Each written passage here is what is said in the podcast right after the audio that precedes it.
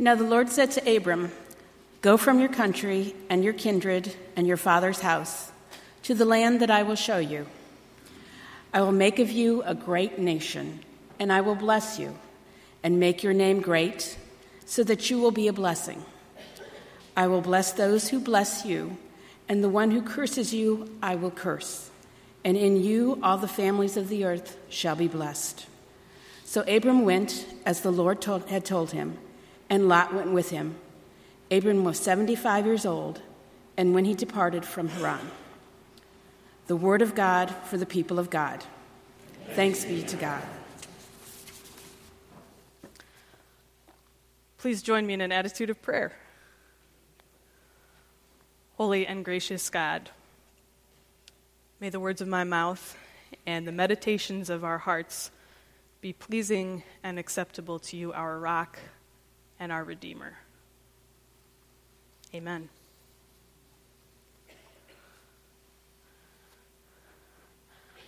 I grew up in a United Methodist church that changed my life.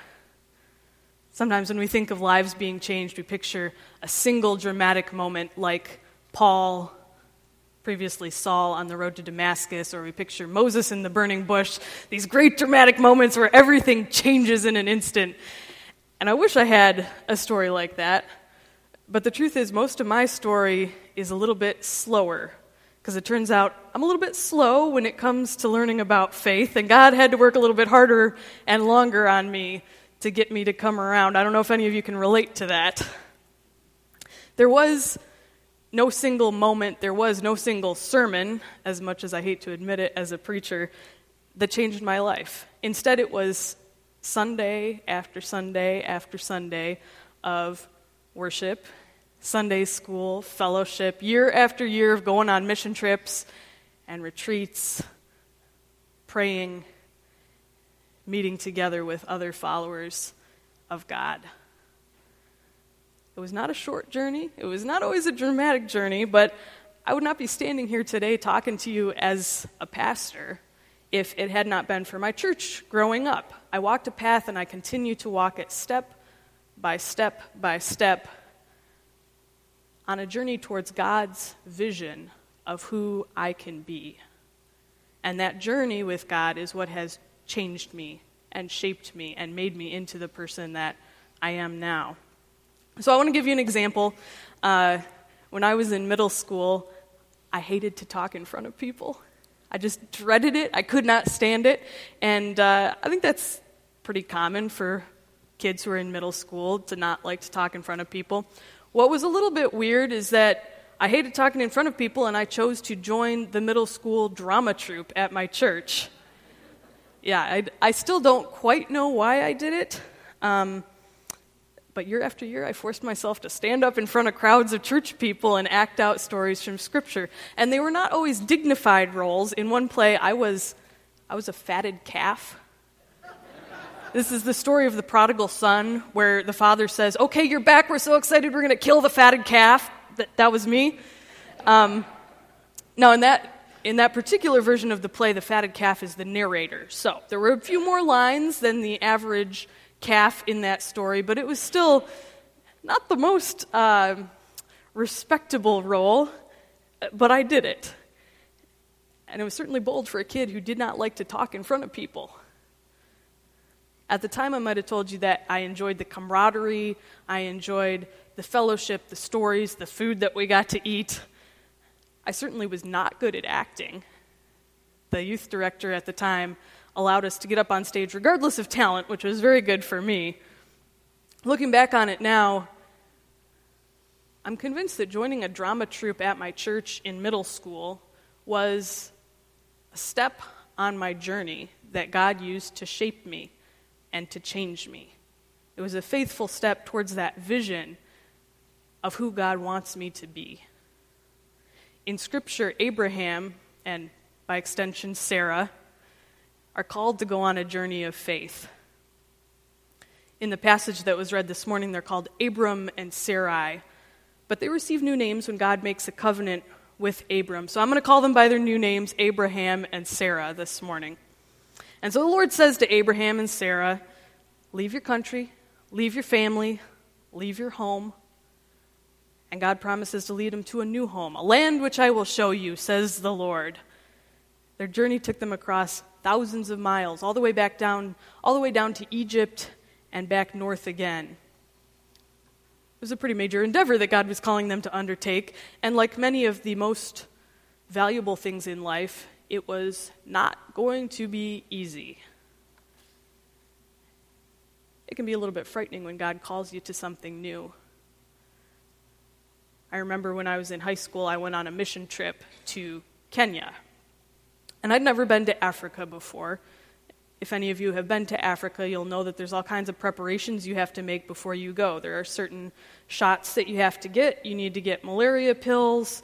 Uh, depending on where you're going, you might need to invest in mosquito nets. You have to make all these plans and preparations. I was not necessarily frightened, but my mom was a little bit nervous about sending her daughter across an ocean. I was part of a team that was going to a small village outside of Nairobi, and the adult part of the team was going to build a school, and the youth part of the team was performing skits. Again, I got to be the fatted calf. I don't know how that worked out. But after each performance, we got to talk with Kenyan high school students that were hearing us perform. And I had culture shock like you would not believe. I had never seen poverty like that. I had never experienced worship services like that. I had never seen so many chickens running around in the open like I did in my time there.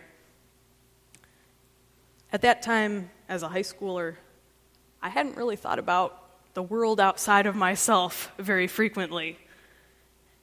Mission trips brought me this ability to imagine beyond my bubble what might be going on outside the world of Megan. I still had a really long way to go. Even now, I have a long way to go. But that was a step in the right direction on my journey. Sarah and Abraham, too, traveled on to their destination in stages.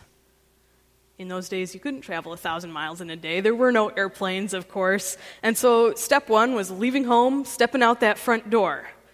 And then each day, day after day, they had to put one foot in front of the other and make their way towards that destination to which God was calling them. To borrow a phrase from pastor and theologian Lovett Weems, they had to figure out the next faithful step on their journey the next faithful step on their journey. How long would they stay in any one place? What city was God calling them to next? What route would they take to get there? What was that next faithful step on their journey? Well, let me tell you about one of my next faithful steps. When I was a junior in college, I received a call to ministry. And I knew more certainly than I have ever known anything in my entire life that I was being called to be a pastor in the United Methodist Church. And receiving a call to ministry was exhilarating because clergy, they get to be creative, they get to be dramatic, they get to help change people's lives and help people through the grace of God. It's an exciting job. To receive a call to ministry was also terrifying because clergy have to deal with death and conflict and money that was not going to be an easy calling, an easy journey to go on. After I received my call, I knew what I wanted to do with my life. I knew the big picture, but the question was how in the world do I begin? Like Sarah and Abraham taking that first step out the door, how in the world do you begin a journey that seems so impossible? I didn't have to become a pastor overnight. The truth is, in the Methodist Church, you cannot become a pastor overnight. But I did need to decide how to take a faithful step in that right direction.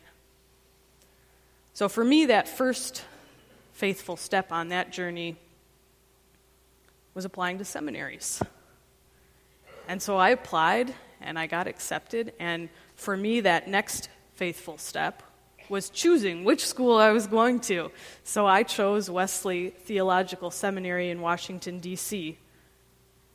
Applying to seminaries, going to seminaries, neither of these things brought me to my destination, but they took me one step closer. Just like Sarah and Abraham stopped at cities along the way on their journey, I was moving in that right direction. For me, the next steps included attending classes, soaking up wisdom and knowledge from my professors, interning at a church in Maryland, graduating with my Master's of Divinity degree. There's a whole lot more I can tell you about that, but I won't do it this morning. Along the way, I met Joel, the fantastic human being who is my husband. By the way, Joel is from Minnesota. And he was also in seminary because he felt God's call to be a pastor in the United Methodist Church. And so when we realized that we were serious about each other, we had to discern what our next faithful step might be together. Were we going to be pastors in Minnesota? Were we going to be pastors in Michigan? What was that next faithful step for us following God's call together? I guess I don't have to tell you, since I'm standing here in Clarkston, Michigan this morning, what our decision was. But Joel and I did talk a great deal about that decision, and we prayed, and we did not take it lightly. And we're here because we felt that God was calling us to come to Michigan. For the past six years, I've been in ministry at a United Methodist church in southeast Michigan called Erie. In January, I received a call to come here and serve as an associate pastor. These steps have been part of my journey with God. God's changed me on my journey. I trust that God will continue to change me. I'm not the same person who applied to seminaries 10 years ago. Praise the Lord. And I hope I'm not the same person in 10 years that I am today. I'm telling my story this morning, and it's very personal to me, but it could be the story of any one of us sitting in this room. The story of how God has changed us step by step over time. My story started in a United Methodist church that changed my life.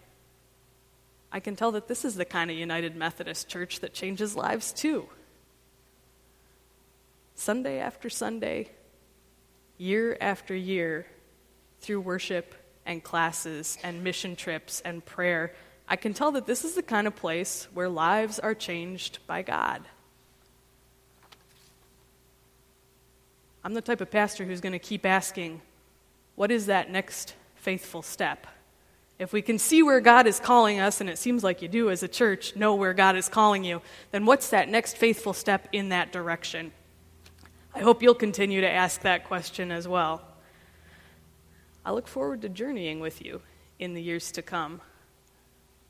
I look forward to being changed by you, to being changed with you. May this always be a place where lives are changed. May we always be open to God's transforming power. And may we continually discover together now that next faithful step. Amen.